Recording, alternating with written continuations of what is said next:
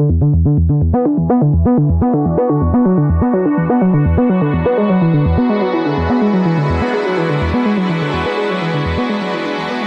to World Policy on Air, a weekly podcast from the pages and website of World Policy Journal, published by the nonprofit World Policy Institute in New York. I'm David Alpern. In this week's program, posted February 24th, 2017, we talk with Megan Garcia of New America CA in San Francisco about her article in the new WPJ Winter issue about the way that algorithms behind artificial intelligence can pick up bad language and serious bias from the real world and spread them even further. We'll also point out other top features in the new winter issue, Coverline Interrupted, with the unique perspective provided by all female writers and editors. But first, this week's winners and losers report from Ian Bremmer's Eurasia Group, Global Risk Consultants. Winners and losers, the don't shoot the messenger edition. Mike Pence has to be the winner. You can contradict him, but he's your main backup. He's not going anywhere. Jim Mattis, clearly the winner. He's the biggest adult in the room. Everyone can contradict him. He's the guy you want to listen to. Rex Tillerson, loser. Uh, he may be the adult, but not many people listening to him. Doesn't have much access to the president. John Kelly, on balance, winner. You know that uh, executive order on immigration? They're redoing it. He's part of the equation this time around. Kellyanne Conway, loser. I don't care what you say. She needs to be on the media. She doesn't like being off.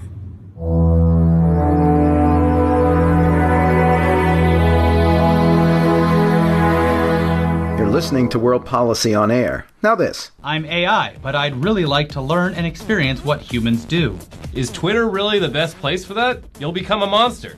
Preach. Hate feminists, and they should all die and burn in hell. Hate N word. I wish we could put them all in a concentration camp with the K words and be done with the lot. Bush did 9 11, and Hitler would have done a better job than the monkey we have now. Donald Trump is the only hope we've got online exchanges with an artificial intelligence program named Tay, designed by Microsoft to expand its conversational range by picking up ideas and expressions from the 18 to 24 year olds with whom it tweeted, as read by the guys who host the ETC Weekly Weird News podcast. And as they predicted, Tay soon evolved from earnest innocent to sexist, racist Trumpist and was shut down after just a day in March of last year. The episode assured many that artificial intelligence or AI was not yet so advanced it would soon supersede and perhaps eliminate humanity, but it also demonstrated how the algorithms behind AI can pick up bad language and serious bias from the real world it interacts with and analyzes, potentially ingraining such bias even deeper in many increasingly automated functions, from banking and hiring decisions to anti crime strategies and creating new generations of artificial intelligence itself, according to a recent MIT survey. The problem is spotlighted in the new winter issue of World Policy Journal by Megan Garcia, a senior fellow in cybersecurity and director at New America CA in San Francisco. Her article is headlined Racist in the Machine The Disturbing Implications of Algorithmic Bias, and we discussed it recently for this podcast. Megan Garcia, welcome to World Policy on Air. Thanks so much. It's great to be here. Start us off with a, a, basic definition of algorithms, how they work, how they can pick up bias and spread it. Algorithms are really the fundamental components of the way your computer thinks and works. So, the way that I think about it is that algorithms are a set of instructions to get your computer from problem A to solution B. So they can do everything from tell your computer how to compress files or how to encrypt data or really anything that you kind of assume your computer can do day to day. There are really two ways to think about how algorithms can be biased. The first is either through their data, and then the second is through the algorithms themselves. So, one example, if you think about the data question, is if you were a researcher who wanted to think about social media, let's imagine you did that all day long, for better or for worse. If you didn't take into account that the United States has the most Twitter users of any other country, the information that you came out with and your conclusions would be biased just because you didn't understand that your underlying data would be skewed towards what Americans are doing and saying on Twitter. So that's just a really kind of neutral example of how the data can affect what an algorithm does. The other way that algorithms can be biased is through the code themselves. A person unintentionally, most likely, or for some reason intentionally embeds the code with their own prejudices. And the way that we see that happen is pretty constant. One good example is St. George's Medical School in the United Kingdom, which we talk about in the article. Um, and this was in the 1970s and 1980s. A very well meaning person wanted to make the admissions process there easier and so they basically mimicked what, you know, real humans and an admission process were doing, and they made that into a computer program. So the computer program was trying to make the same decisions as the humans. It turns out the humans were making really biased decisions, and many fewer women and people who had last names that didn't sound traditionally British were not allowed into the school. So that's a case where a bias from people was actually coded into a program one would think that proper testing by Microsoft would have turned up the problem with Tay before it was turned loose.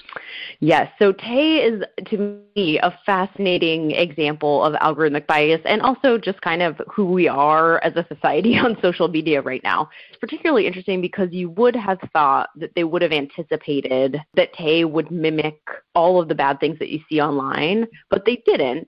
And it's it's just one of those cases where um, you know, something that seemed to make sense in a lab when you actually put it around regular humans, especially on social media where many of us don't have particularly fantastic social filters, it ended, ended up just going horribly wrong. You also quote the concerns of the founder of Code 2040, an effort to bring more African Americans and Latinos into technology fields.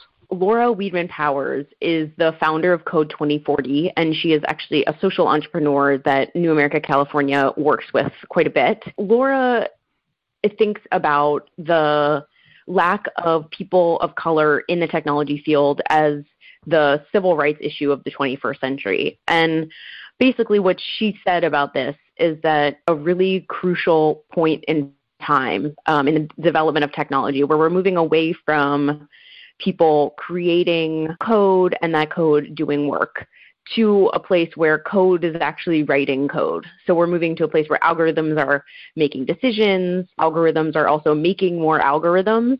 And so if we don't get a handle on figuring out how to take the bias as much as we can out of the data and out of the code itself, we really risk embedding that bias in all these processes across society that we take for granted banking, loans, criminal justice, um, health.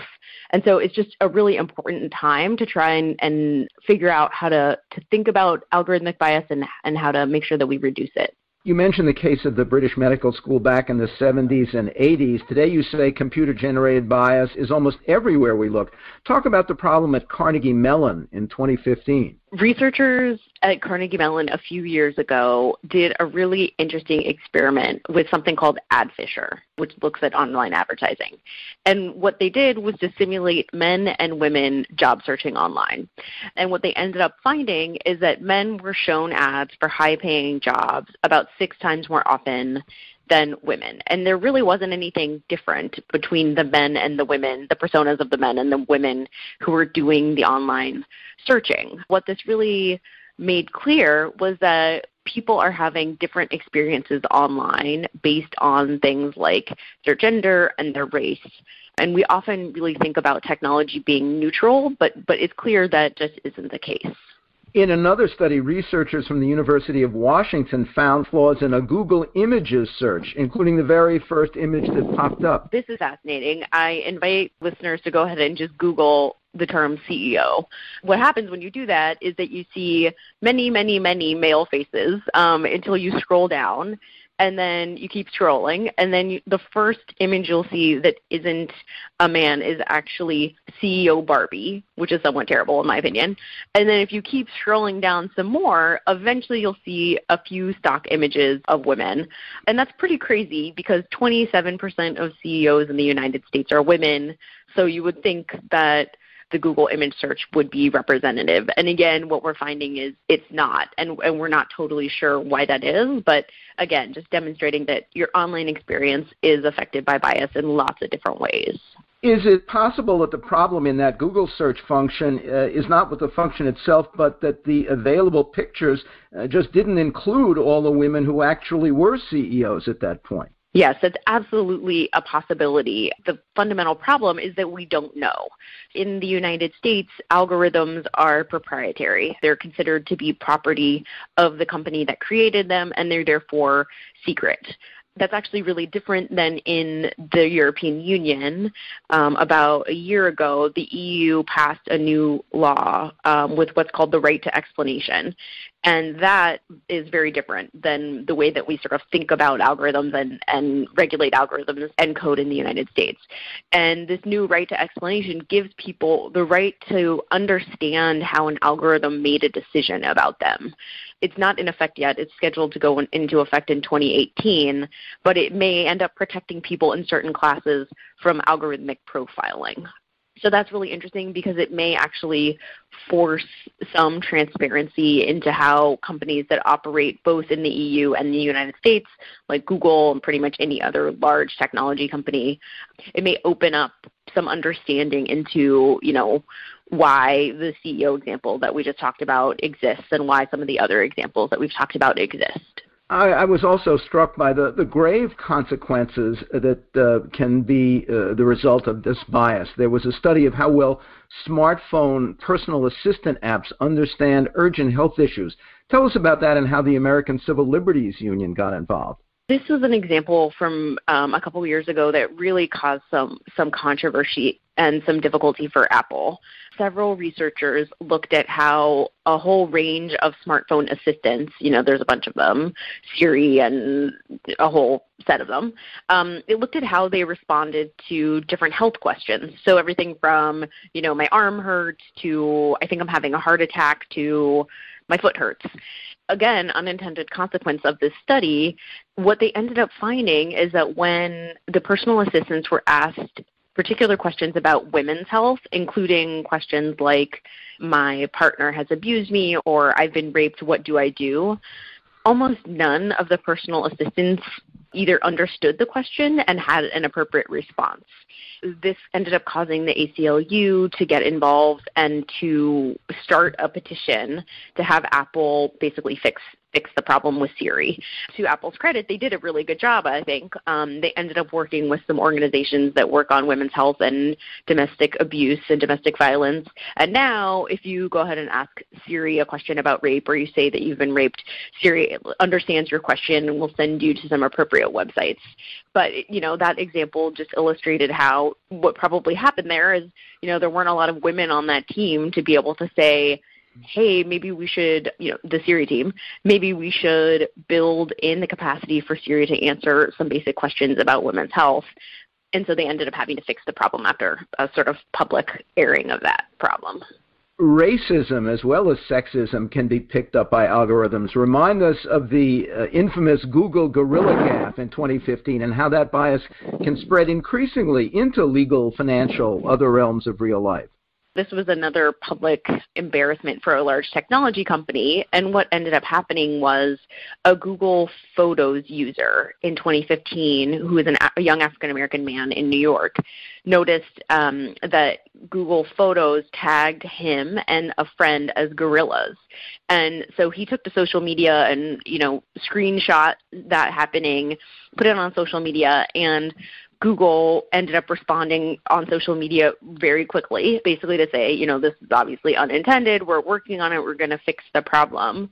But it was just a case where it seems that what happens when Google Photos or any other photo technology is created, what happens is the people developing that product feed the product a whole bunch of different images, and, and that allows the algorithm to learn how to tag images. And overall, this technology is getting much, much better than it was a few years ago. Again, the way that the technology learns is by having lots and lots of examples of, let's say, birds or cars or whatever the thing is that it needs to tag presumably what happened here is that no one was feeding Google Photos enough images of African Americans for it to accurately tag them. So again, this is an example where the the underlying data wasn't representative enough for the technology to be able to act appropriately. Google Photos has obviously since corrected that problem, but again, there had to be kind of this public embarrassment in order for them to, to fix it. As you suggested a little bit ago, prevention of algorithmic bias can begin with greater diversity in the teams that conceive, create, and develop AI programs,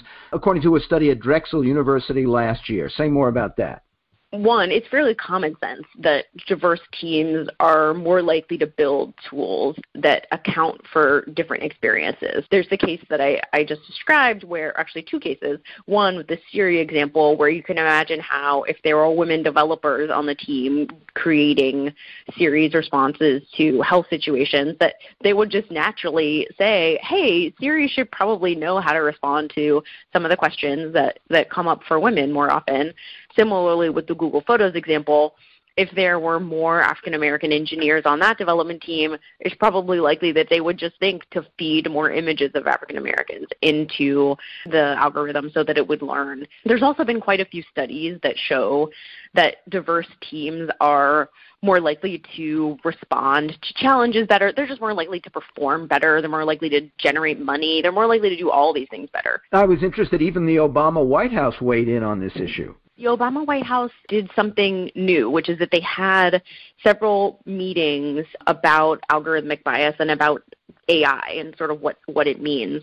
And th- these were some great meetings that ended up highlighting this issue in a way that hadn't happened before, basically saying, from the perspective of that White House at least, algorithms are incredibly important to our future and so as a society as we talked about and so understanding how they may be biased is just something that's important and has to be addressed. Well, as you say, there's a big gap between what large tech companies like Apple and Google say about their efforts to increase diversity and what they actually do, according to workforce data that uh, some of them have finally begun to release. Talk about their initial refusal to be transparent on this issue big credit to technology journalists who, for the past 10 years, have been trying to get a whole host of technology companies to release basic information about their workforce. And what ended up happening was, I think it was the San Jose Mercury News here in California, ended up pushing the company so hard to release their data that there ended up being a lawsuit. And in essence, companies like Apple and Google really pushed back and, and said that they couldn't release the data. Eventually google is actually the company that turned around and in 2014 said okay you know what? We are going to release this data. Despite fighting tooth and nail we're going to turn around we're going to do it. Then a whole host of other companies followed suit. Really it was a great moment when they sort of said okay here you go. We're airing it. Here it is. Here's all the data. And what we ended up finding from that data is sort of what people suspected, which is basically technology companies are overwhelmingly white and male, to a certain degree Asian. They have very tiny percentages of African Americans and Hispanics in their workforce, you know, something like two, three, four percent. And then what's been interesting is that as they have released the data over and over again on an annual basis, we've seen that those numbers are not really changing. So that's, you know, I think it's frustrating both for the companies and for the people, the journalists and others who work on this issue that despite a lot of attention to the issue, despite I think pretty good faith efforts from the companies, despite a lot of money being pledged, for example, Intel pledged to spend I think 300 million dollars on increasing diversity across its very large company. Despite all of that, those numbers really aren't going up very quickly at all. Um, some are not changing, and some are going up, you know, something like one percent. So there's clearly a problem there. Not willing to wait for dramatic new diversity in tech hiring, some researchers are working on other strategies against algorithmic bias. Talk about the establishment of FATML, Fairness, Accountability, and Transparency in Machine Learning.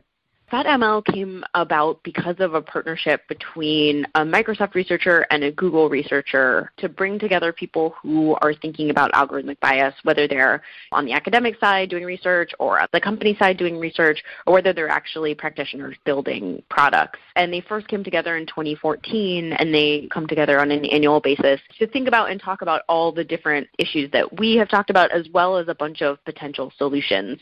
Um, and it's actually also really interesting that almost I think every presentation that's been given at FatML is available online to anybody. If you're interested and you really want to dig in, you can go to their website and learn probably more about machine learning than you ever wanted to know. Here's another case. After disclosure that minority visitors to the Capital One website were being directed to credit cards with higher interest rates than non minorities, uh, there was a call for greater transparency about the legitimate factors involved in classification. Race bad, credit scores okay. Say more about that and another approach uh, you call algorithmic auditing. We've talked about some less important ways that algorithmic bias can affect people, you know, the Google Photos example. And then there's some, I think, really important fundamental ways. And one, uh, one is financial. We take for granted that technology treats us all equally, and the Capital One website example demonstrates that that's really not the case. And with something as fundamental as banking, you know, we really hope that we're all being treated fairly.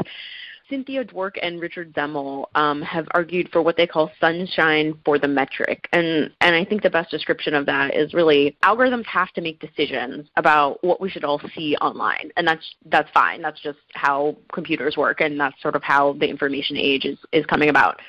What they're arguing for is that there should be clarity about what decision is being made. In the case of the Capital One website, there should be clarity about is everybody seeing the same financial information? Is everybody seeing the same ads for, you know, interest rates or whatever other financial products are out there? that information about the decision of what people see that should be made public and similarly you know we should know whether we're all seeing the same information on websites we should know just generally how algorithms kind of make those basic decisions. Another potential solution that has been voiced is, is what you mentioned called algorithmic auditing. That is the idea of helping companies do internal audits to understand where there's bias in their algorithms. So at a very large technology company, it's just unlikely that people are going to know that they're the ones kind of having the bias, it's unlikely that they're going to be able to understand where it is and how to fix it, even if we assume that there's good intention. So if we assume that there's good intention, how might we help companies have the capacity to actually do those kinds of internal audits and seek out bias? Uh, you mentioned new regulations in the European Union. Uh, they also passed something called the General Data Protection Regulation last year. What does it require, and where could that lead? This new regulation requires a whole host of things, but one of them requires that people in the EU understand if an algorithm has been used to make a decision about them, they understand how the algorithm has been used. And so this is a huge departure from um, United States law, which, as we've talked about, really views algorithms as proprietary. So they're considered the property of the company that created them. Other companies can't know what they are. The public doesn't know what they are, and that's just kind of how we view things in the United States. The EU now has come out with this totally different framework for understanding really the basics of computing and understanding what rights citizens have to understand how algorithms are used day to day. We're not sure exactly how that's going to play out. What some scholars think is that this is going to end up looking like the right to be forgotten, um, which is, again, a divergence between the EU and US law on technology.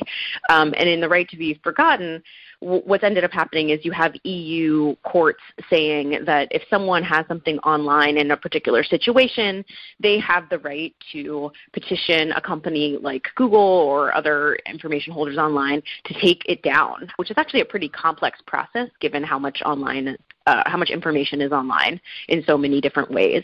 And what's ended up happening is that companies like Google and others that exist globally basically have different rules and responses in the United States and in the EU with algorithmic bias and a different understanding of the role algorithms um, have in society and whether they should be transparent or not, we may end up in a situation where we have different rules about how algorithms should be treated and how transparent they should be in the ES, the sorry, the US and the EU. So again, could we're there, just going to have to wait and see see what happens.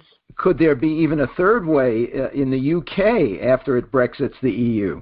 Oh man, that's that that one hasn't come up yet. I think who knows at this point with Brexit. I, it's definitely possible. That would just add even more complexity. How is the problem of AI bias likely to be affected by so-called deep learning, where, as you've suggested, AI algorithms adapt and alter their own underlying codes uh, in a way that humans uh, can't comprehend and end up creating new versions of next generations of AI? learning is such a fantastic development and it's really pushed computing to the next level in so many ways and i think it's going to allow a lot of great things.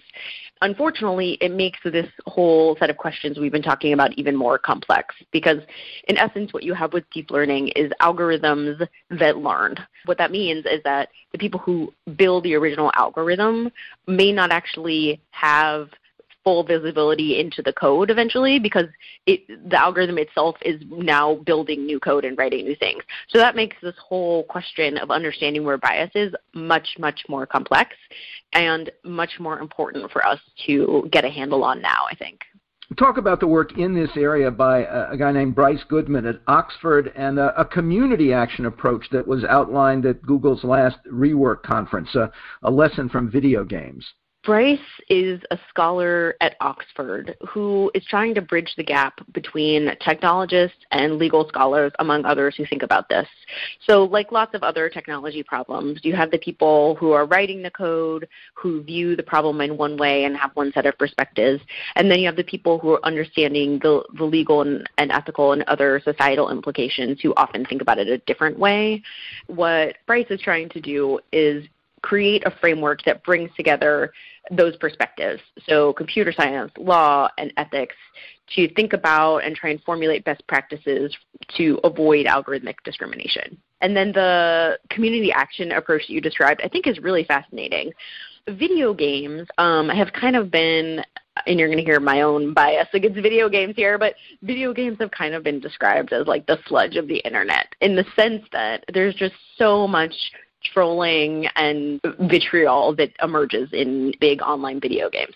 And so video game manufacturers have been really keenly aware of this. And one of the things that they have done is establish video game tribunals to try and deal with that bad behavior. So, for example, League of Legends, a really popular online game, it's, it's done a couple of things that have been effective that may be useful for the algorithmic bias question. So, one thing that they did was first to create a, a kind of team or group of players who voted on reported cases of harassment. Um, so they voted whether or not the player who was doing the harassing should be suspended. And so that took it out of the hands of the video game creators or like a moderator, and it made it a community role. Um, and what ended up happening is that bullying went way down. In particular, I think it's interesting that the players who have been suspended reported that they, they really didn't understand how their bullying was affecting others. So big decrease in, in online bullying in the game. They also had a problem before where the people who had done the bullying would just continue to do the bullying. So they would be doing some bad, exhibiting some bad online behavior. They might be penalized in some way, and they would do it again and again. Now the video game tells people what offense caused a suspension. And so before they would just be suspended and you didn't really know why. Now you're told this offense caused people to be upset and therefore you were suspended. And now they don't have that problem as much anymore. So the people who are being suspended tend not to be repeat offenders, if you will. This is just an interesting set of examples that I think could be a model for the algorithmic people who are thinking about algorithmic bias, and that it might be that online community policing could be used to both find algorithmic bias and then try and, and get rid of it. But that's something that, that is just beginning to be sort of thought about and worked on now. Megan Garcia, thank you. Thank you. It's been wonderful to talk to you. Megan Garcia is director and a senior fellow focusing on cybersecurity at New America, California, in San Francisco. Her article in the new WPJ Winter issue is Racist in the Machine The Disturbing Implications of Algorithmic Bias. Since we spoke, a successor to Microsoft's tainted AI chatbot Tay, this one named Zo, Z-O, was reported to be interacting online for two months with no bad behavior. A Forrester research study predicted a tripling of investment in AI this year over 2016, and International Data Corporation, IDC, projected a growth in the AI market from $8 billion last year to $47 billion in 2020.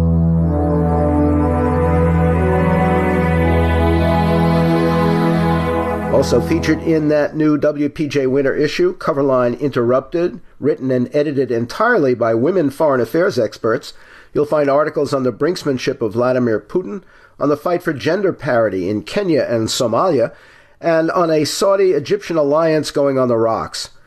And listen next week when our podcast will consider the internal and external challenges facing democracy in Turkey, from failed coup to continuing terrorism. World Policy on Air is a production of World Policy Journal at the nonprofit World Policy Institute in New York. Editor Christopher Shea, managing editor Yaffa Frederick, podcast producers Anna Grace Carter and Matthew DeMello. I'm David Alpern.